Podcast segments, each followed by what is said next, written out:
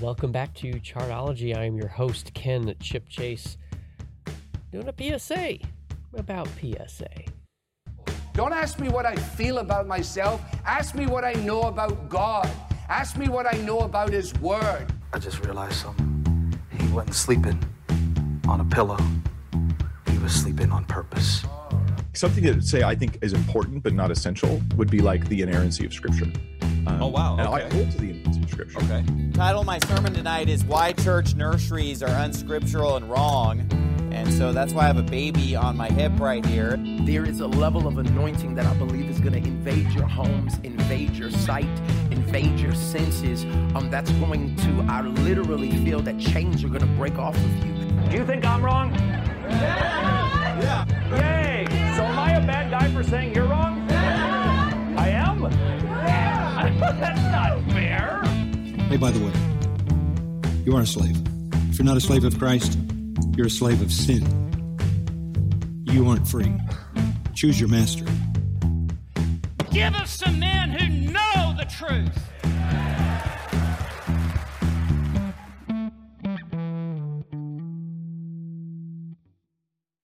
Grateful to have you joining us today for episode 113 of the Do Theology podcast and episode 7 of Chartology. We, we've been walking through the chart and examining why are particular doctrines listed in the columns in which they have been placed. We've been working through the primary column, and this is the first doctrine that I believe there would be first significant controversies, first significant conversation within the realm of Christendom about whether or not this particular doctrine belongs in the primary column. All the other doctrines that we've examined, the vast, vast majority of anyone who cares to call themselves a Christian agrees on that point. There might be some that would try to identify themselves as believers and yet deny those things, and we would say, nope, that's actually that's kind of a deal breaker. You are outside the realm of historic biblical Orthodox Christianity.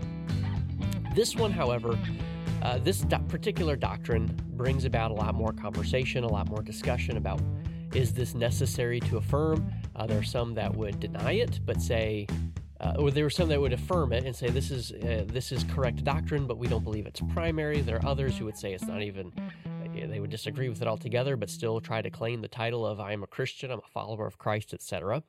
And so we want to dig into this. We want to think very carefully about this doctrine and understand it correctly, knowing, hey, what does the Bible actually say about this? What what is presented here in terms of of the gospel of Christ, in terms of of what the atonement of Christ, what was going on there in terms of how uh, Christ was reconciling us to the Father. So I just want to get into a few things. You know, there are lots of different theories on the atonement out there, and I'm, I'm just going to tell you right off the bat that I'm not going to get deeply into those. I'll just there, there's there's some that you probably have heard of. There's Christus Victor, that that that Christ in in his death on the cross he was victorious, and so that won something. It it accomplished something, and I, we certainly do agree that Christ was victorious over the grave. He was victorious over sin and death and hell and all those things. But if it's limited to that, there has to be something more going on. And I think that's going to be a continuous theme in in thinking about some of these other theories of the atonement. Uh, there's like the the example theory that says, well, Jesus was was our example for us to show us what a life of obedience to God ought to look like, and certainly Christ is an example for us, and we see passages of Scripture that talk about Christ as our example. But an example doesn't save, right? It doesn't save. So there has to be something more going on. There's the moral influence theory that that us seeing all the things that Christ did and and his devotion to the Lord, that should that's just going to inspire us. It's going to well up within us this this hope and this trust and this this faith that's going to lead to obedience to the Father. And again, the the the, the work of Christ absolutely should be an inspiration but it is far from the full picture of what was uh, being accomplished there on the cross. There are other theories that are a lot more questionable. The ransom to Satan, I say questionable, this is just outright false. Uh, Jesus did not pay a fine to the devil to save us. Uh, that's not something that the Bible teaches. Nowhere in the Bible do we have that. We do have ransom language in the Bible, and so we do want to recognize that that there was a there was a payment that was made, but it was not to Satan. It was not to the devil. And then there's the recapitulation theory, and uh, this one is this teaches that Jesus like re capitulated the experience of human life. So you look at all the stages of human life. If you look at uh, the the eras of history, think of of Adam in the garden and, and Abraham and Isaac, Jacob and Israel, the people of Israel walking through the wilderness and Moses and all of the all everything of, of redemption history, Jesus in his life, in his death, and in his resurrection, he recapitulated. He basically lived in like short cycle form all of the events of human history but he succeeded where everyone else failed. He he was uh, obedient. He he observed the law properly. He did all the things that Adam should have done, that Israel should have done, that all these all these people should have done, but he they failed. Christ was successful in that regard, and so by doing that, he now has the right to provide life for people. And again, this this is a rather interesting theory, but it's just not taught anywhere in the scripture. We don't see this kind of language. We don't see this kind of things. I, I do think there's some truth to the idea that Jesus succeeded where others failed. I think we have that very clearly in, in many places, but that is not the core of what's happening at the cross. And I, that's that's a really about as deep as I want to go in some of the other theories of the atonement, recognizing, hey, you know, there's there's elements of truth in those theories, but they're not the whole thing, right? They're, they're not the, even the main thing when it comes to the substitutionary work of Christ upon the cross. That's really where we've got to get to. And so we, this is about why is penal substitutionary atonement, why is that a primary issue? because that's the main thing that we're focusing on. I'm not getting into all those other theories. Perhaps there will be another episode some other time where we dive much more deeply into those things, but for now, I want the focus to be on penal substitutionary atonement. Because the primary question has to be, before we even talk about any of those other theories, the primary question has to be is penal substitutionary atonement, is that a biblical doctrine? Is this something that the Bible actually teaches? And I think there are numerous texts that very, very clearly teach a penal substitutionary atonement idea and the language that's used and the theological application of that language, all of those things come together. And so I'm going to survey for us just a handful of texts. And when I say a handful, I need you to know that there are so many texts that would teach this concept and that would that would uh, cause us to understand the atonement of Christ as being a substitutionary atonement that I'm not even going to have time to get to them all because there's just so many. But I'm going to survey what I think are some of the most significant and clearest of of the bunch. So I'm just going to begin with 2 Corinthians 5:21 where it says this, he made him who knew no sin to be sin on our behalf so that we might become the righteousness of God in him. Clearly, there's a substitutionary concept there. He made him who knew no sin. Jesus Christ was perfect. He had no sin in himself. We talked about that, right? In the in the episode on the unique nature of Christ, we talked about that idea. There, there was no sin in Christ whatsoever, and yet God made him who did not know any sin to be sin on our behalf. He he took on our sin so that we might become the righteousness of God in him. There's an exchange happening. We give Christ our sin, Christ gives us his righteousness, and that exchange happens there's that substitutionary concept there. We have uh, 1 Peter 2 24, which reads this Who himself bore our sin in his body on the tree, so that, having died to sin, we might live to righteousness. By his wounds, we you were healed. Again, there's this exchange concept going on here. There's this, this idea of substitution. He bore our sin in his body so that we, having died to sin, might live to righteousness. By his wounds you were healed. There's there's an exchange happening, there's that substitution happened, though we should have received the things that, that Christ received, Christ took it for us upon the cross. In that passage, Peter quotes from Isaiah 53, and this is just another phenomenal text that so clearly teaches this substitutionary idea. Isaiah 53, 4 through 6 says this Surely our griefs he himself bore. There we have again. Our sorrows he carried. Yet we ourselves esteemed him, esteemed him stricken, smitten of God, and afflicted. But he was pierced through for our transgressions, and he was crushed for our iniquities. The chastising for our peace fell upon him, and by his wounds we are healed.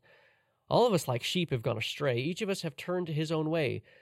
But Yahweh has caused the iniquity of us all to fall on him I was reading from the LSB there. LSB likes to insert the Yahweh in for the where, where you might find the word Lord, capital L O R D, all, all caps. That's the covenant name of God, Yahweh. LSB likes to insert that in there, which I kind of like as a stylistic touch. But we have this idea here. He was pierced for our transgressions. This is the, the, the penal idea of the substitutionary atonement, where we should have received punishment because of our sin. God is a just God, He is a holy God. He cannot ignore sin, He cannot overlook sin. It has to be dealt with, it has to be addressed. Well, instead of that coming upon us, it fell to Christ. He was pierced for our transgressions, crushed for our iniquities, and the chastising of our peace fell upon him. By his wounds we are healed. It's an amazing text. It's amazing text, and really, it's truly like, that text alone. I, on the basis of that text alone, I really find it difficult to to see how anyone could deny the concept of penal substitutionary atonement because it's just so clear. It's so evident there that it that it was on our behalf. It was for our sake. There was an exchange that happened. The things that should have been upon us fell to Christ instead. So I, I really struggle to know how it is that people get around text like this because it is just so clear. Well, jumping back into the New Testament, first uh, in First Peter, once again, uh, Peter writes in First Peter chapter three, "For Christ also suffered for sin once for all, the righteous for the unrighteous, so that he might bring you to God." The righteous for the unrighteous. Substitutionary language concept are very clearly there. There's you know, there's a whole variety of passage also in Paul's writings, and I'm not going to have time to survey all of them. I do want to highlight a couple of key ones, or really one key one in particular. The concept of the word, there's a theological concept called propitiation, and we see this in a couple of places within the New Testament. The theological word propitiation means a wrath satisfying sacrifice, and this can only be true, that concept can only be true in a substitutionary understanding. So we have Romans chapter 3. It's a little bit of a longer section, beginning in verse 21. But now, apart from the law, the righteousness of God has been manifested, being witnessed by the law and the prophets, even the righteousness of God through faith in Jesus Christ for all those who believe. For there is no distinction. For all have sinned and fall short of the glory of God, being justified by as a gift by his grace through the redemption which is in Christ Jesus, whom God displayed publicly as a propitiation in his blood through faith for a demonstration of his righteousness. Just an incredible concept right there, the propitiation God God displayed publicly Jesus Christ as a propitiation, as that wrath appeasing sacrifice, wrath satisfying sacrifice. Sometimes the, the word atonement is brought into the definition of that word. Text goes on to say, in the, in the forbearance of God, he passed over the sins previously committed for the demonstration of his righteousness at the present time, so that he would be just and the justifier of the one who has faith in Jesus. Now, this is really where the concept of the substitutionary atonement really the rubber meets the road with this concept right here that he might be just and the justifier of the one who has faith in Jesus. Have you ever wondered how can it be? How can it be that that God, the, the righteous just judge of all the universe, could ever and under any circumstances allow sinful human beings into his glorious presence in heaven and eventually upon the new heavens and the new earth when all things are restored? How could that be? How could God do that and be just. If he just ignores sin, he would not be a just God. And if he were to punish sin, he could not, if he were to punish sin upon the, us as individuals who committed those sins, well, he could not be the justifier of us who have faith. There would be no faith. There would be, there would only be hell and judgment for everyone who sins. So in that way, God could be just, but not the justifier. If you try to make him the justifier without being just, well, you just run into it's just completely nonsensical. How can someone justify someone when he himself is not just? It would be an unjust action, right? So you think of like a crooked judge who knowingly and willfully commutes sentences or or or just uh, dismisses fines, dismisses things that that he does not have purview to do. He does not have the right to do that. There's individuals who have committed real crimes, and the crooked judge is just letting them get off scot free. Well, he's justifying individuals. He's declaring them not guilty in a sense, but he's not just. We would look at that judge and say, You are a wicked judge. This individual has committed atrocities, and, and you are not bringing the weight of the law to bear on them. It's a menace to society. Like that, that's, that, that's not just. That's not right. We would not look at that upon anything right. Well, it is only in the substitutionary atonement of Christ where, where both these things can come together and both be true that God is just. He must address the issue of our sin. That cannot be ignored. It cannot be overlooked. It cannot be dismissed. It has to be addressed. And he did it in Jesus Christ. When Jesus Christ died upon that cross, and the wrath of God that was due to us, and Paul is going to use that language that we are saved from the wrath of God, that wrath was coming against us. In the sacrifice of Christ, instead of that wrath being directed to us, it was directed upon his Son, Jesus Christ, as that propitiation, that wrath satisfying sacrifice, so that sin is dealt with. It is just. Justice has been accomplished. And he can be the justifier of those who have faith. When we come in repentance and faith before Jesus Christ and say, Lord, I am I'm sorry for my sin. I have committed these against you. It is, it is wrong, and I have no means of salvation of my own merit. Will you save me? I, I place my faith in you. I put my trust in you as the only means of my salvation. In that moment, the Lord justifies the one who has faith declaring us righteous in his sight. That exchange takes place. The, the, the, the, the righteousness, the uh, atonement that was accomplished upon the cross becomes applied to the one who has faith. And we are justified in his sight, declared righteous, clothed in the righteousness of Christ. It's a beautiful, wonderful doctrine. And it is only true all these passages can only be true with a right understanding of the penal substitutionary nature of Christ's death upon the cross. Different people object to the, the sacrifice of Christ, of the uh, substitutionary idea of the sacrifice of Christ for different reasons.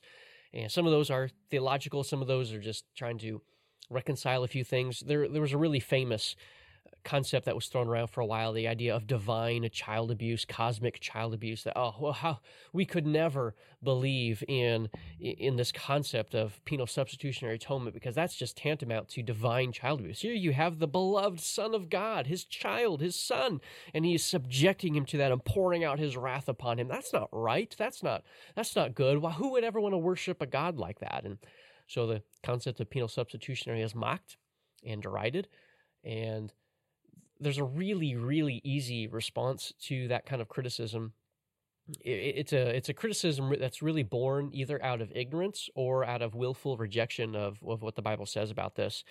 Uh, someone may not fully understand the the nature of the substitutionary atonement of Christ and what Jesus was doing. The fact of the matter is, is that Jesus was voluntarily going to his death. Jesus says, "I lay my life down. No one takes it from me. I lay it down willingly." Right? So it is not as though God is, is grabbing his son and slapping him on that cross and saying, I'm going to punish you for all the sins of everybody else because that's just how it's got to be. That's, that's, that's not the way it is. This is God the Father and God the Son working in concert with one another, where the Son says, Yes, I will go to the cross voluntarily. I will subject myself to this for the sake of saving sinners. And so he does. It's not cosmic child abuse. Jesus went to that death voluntarily, enduring the wrath of God, crying out, My God, my God, why have you forsaken me? As he endured the wrath of God on our behalf. So that, that idea that this mocking of penal substitutionary atonement, it, it, doesn't stand up to Scripture. It doesn't stand up to scrutiny in any way, uh, logically or theologically or biblically. Right? We have all these biblical texts. Again, I'm just scratching the surface on on the on the passage of scripture that talk about this. So so there we have the biblical text. We have some of the objections that are laid out, and uh, just touched on a couple of the different theory, other alternative theories that are out there.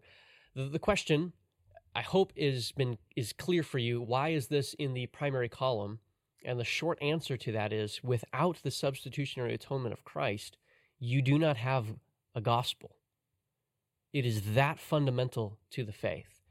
If you do not have Christ taking your sin upon himself and, and him giving you his righteousness, you do not have salvation. You do not have a gospel. All those other theories of the atonement, they do not satisfy the requirements of the law. They do not satisfy what justice demands. And they all ultimately are lead to just horrible. I, I was reading through these different theories. Okay, like the moral influence theory. Oh, seeing the work, it, it just is going to inspire you, and you're going to well up. You're going to have all this hope. You're going to have all this stuff inside you. And it's like, oh, now you can go work and uh, accomplish your salvation on in your own strength. Like that's that's not a gospel. That's not hopeful. The, the example theory. Oh, yeah, this is Christ's example. Well, I can't live up to that. Uh, that's not good news. It's it's not it's not good news. It's not it's not gospel so this is why it has to be primary. We have to understand it in the primary column because without it, there is no gospel, there is no hope. And it is so crystal clear. It transcends, I, I argue so strongly that this would transcend hermeneutics, right? You, you look at these passages, they're just so, so clear on the face of them. To get around the concept of penal substitutionary atonement from these texts, you would have to outright deny the facts of what these texts actually say. You have to say, nope, Peter was wrong. Paul was wrong. Isaiah was wrong. They got it wrong. You doing that, you've clearly left the reservation in terms of biblical Christianity, uh, and you are off doing something different that is not Christianity. So that is why it is in the primary column, and that is why uh, this is such an important and really a blessed doctrine. Before I sign off, there's one thing that I would like to recommend to you as far as a resource for further study on this. Pierced for Our Transgressions Rediscovering the Glory of Penal Substitution, written by a trio of authors that before I picked up this book, I'd never heard of. And honestly, I've not heard of them since. So I don't know what else they're involved with and what they're doing. Uh, but it, it's just a fantastic book. It's divided into different parts, and I just encourage you to, to pick it up. It's it's accessible, it's readable, it's it's not it's not so academic or so high that that you know no one could understand it, um, but it's very straightforward and very clear. Uh, the first part is making the case for penal substitutionary atonement. Of course, it walks through the biblical foundation and variety of text and really does a really great job, especially the passage on the Passover and Christ is our Passover and, and what the original Passover meant and, and the significance there, as well as the Day of the Atonement, the Day of Atonement, rather, in the, in the Old Testament, Leviticus 16, the Day of Atonement and the significance of the scapegoat. That's really important. It explores the, the implications of the the theological implications and the significance of it, uh, and of course the practical implications of this for us on an everyday basis. This is not just an ethereal doctrine, this is really a precious, important doctrine. And then they walk through church history. And so they, they deal with a lot of the other theories of the atonement. Uh, they, they answer the questions about all those things and walk through church history and show how this is the penal substitutionary atonement is a doctrine that has been embraced by the church throughout all church ages, and the, different arguments that have been advanced in favor of other theories have been responded to within church history. And so they walk through and uh, demonstrate all of that, going all the way back to Justin Martyr, roughly 100 AD. That's that's amazing. In part two, they answer objections, answer critics. There's different uh, different responses that that are made against uh, penal substitutionary atonement and different objections levied. And so they answer them. They answer it from a biblical standpoint, answers it from a cultural standpoint, uh, the concept of violence and, and what, what that means, and uh, justice, the concepts of justice, and our understanding of God. Is God a loving God? Is he not a forgiving God, etc.? So there's all these different things, all these different objections that are levied against penal substitutionary atonement, and they respond and they answer all of those and really do a phenomenal job with that. I particularly like the the, the, the one of one of the final chapters dealing with different kinds of objections that really don't fit in terms of uh, it don't fit in other categories. So uh, they call it like the vague objection. Someone just doesn't like it because they just don't like it, and they can't really provide a reason why.